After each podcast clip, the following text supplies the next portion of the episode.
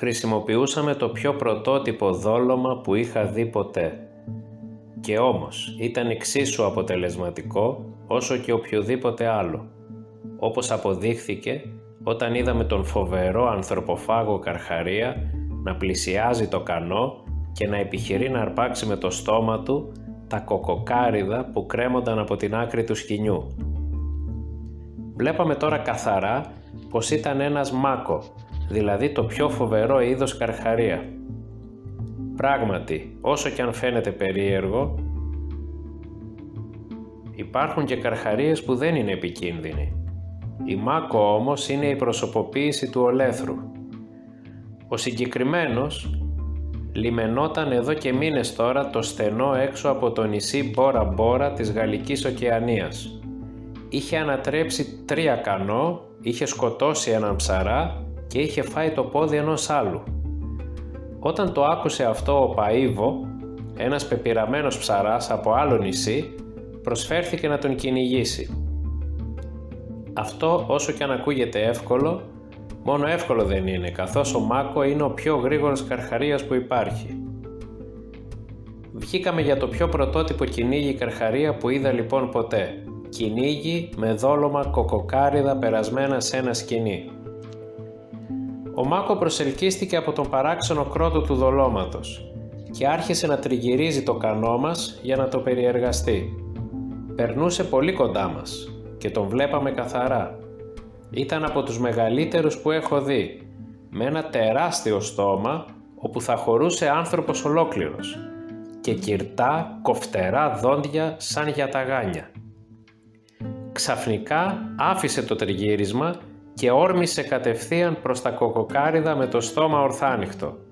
Αλλά ο Παΐβο ήταν έτοιμος, όρθιος στην κουπαστή της ιδιόρυθμης πολυνησιακής βάρκας, περίμενε ακίνητος σαν μπρούτζινο άγαλμα, με το καμάκι σηκωμένο. Ενώ ο Καρχαρίας προσπαθούσε να χάψει το δόλωμα, τον κάρφωσε με δύναμη στο σώμα του και τραβήχτηκε. Ο Καρχαρίας έκανε μια απότομη στροφή και άρχισε να απομακρύνεται, σχίζοντας τα νερά σαν τορπίλι. Αλλά δεν ανησυχούσαμε. Το καμάκι ήταν δεμένο με ένα γερό και πολύ μακρύ σκηνή, που η άλλη άκρη του ήταν στερεωμένη στον πάγκο της βάρκας. Ξαφνικά το θαλάσσιο τέρας άλλαξε την ευθεία πορεία του και άρχισε να καταδύεται. Έπειτα αναδύθηκε πάλι, με ορμή, πηδώντας έξω από την επιφάνεια σαν δελφίνι. Εμείς παρακολουθούσαμε τις κινήσεις του με προσοχή, αλλά και κάποια αγωνία. Για την ώρα το σκηνή μας δεν είχε ξετυλιχθεί όλο και δεν μας πείραζε, ό,τι και να έκανε. Τι θα γινόταν όμως όταν τελείωνε όλο το σκηνή; Ωστόσο ο Καρχαρίας συνέχισε την ξέφρενη κούρσα του, άλλοτε μέσα και άλλοτε έξω από το νερό και ξαφνικά έκανε μεταβολή και όρμησε κατά πάνω μας. Η καρδιά μου άρχισε να χτυπά δυνατά. Το κανό δεν θα άντεχε στα φοβερά σαγόνια του. Ο κίνδυνος ήταν σοβαρός, γιατί μόλις πέφταμε στο νερό θα ήμασταν καταδικασμένοι. Ευτυχώς την τελευταία στιγμή ο Άτα ο άλλος κοπηλάτης είχε την ετοιμότητα να χώσει στο στόμα του Μάκο το μεγάλο ξύλινο κουπί που κρατούσε.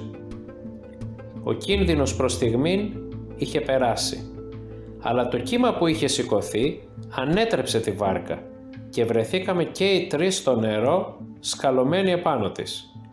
Και σαν να μην έφτανε αυτό, ο Καρχαρίας άρχισε να απομακρύνεται και πάλι. Σε λίγο θα τελείωνε το σκηνή και τότε θα μας έσαιρε μαζί του με αποτέλεσμα να καταστραφεί εντελώς το κανό και να χάσουμε κάθε ελπίδα να το σηκώσουμε ξανά. Την κρίσιμη αυτή στιγμή ο Παΐβο έδειξε μια καταπληκτική ετοιμότητα. Μια ετοιμότητα που μας έσωσε τη ζωή.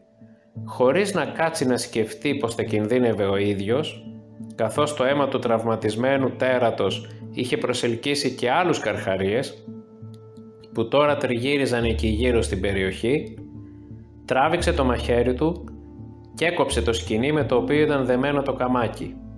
Αλλά δεν το άφησε εντελώς.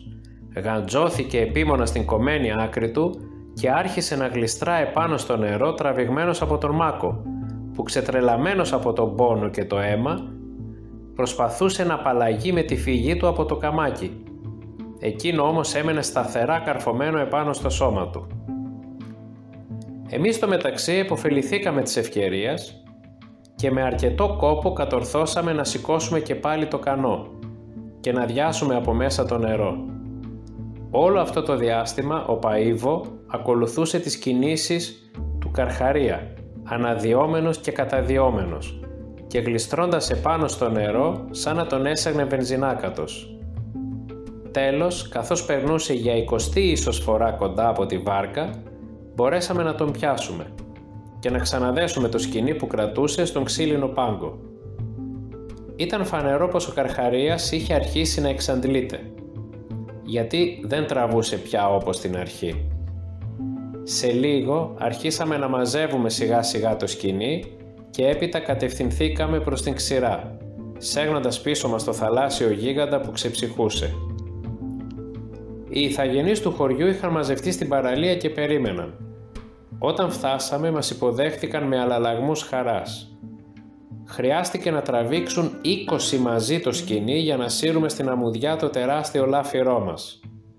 Μολονότι πια είχε πεθάνει, δεν πλησίασε κανείς το στόμα του, που είχε μείνει ανοιχτό, παρά μόνο όταν αποχωρήσαμε με τσεκούρια το κεφάλι από το σώμα του. Το πόσο σωστή ήταν αυτή η προφύλαξη αποδείχθηκε όταν κάποιο παιδάκι ξεθαρεύτηκε και έχωσε ένα κομμάτι ξύλο στο ανοιχτό στόμα του Καρχαρία. Τα φοβερά σαγόνια του έκλεισαν με δύναμη, ίσως από κάποια αντανακλαστική ενέργεια των μειών του, και το έκαναν κομμάτια. Στο στομάχι του τέρατος βρήκαμε κομμάτια ξύλου, μερικά ψάρια και μια ζωντανή θαλάσσια χελώνα. Οι ηθαγενείς την έβαλαν και αυτοί στο πρωτόγονο φούρνο όπου έψιναν το κρέας του Καρχαρία.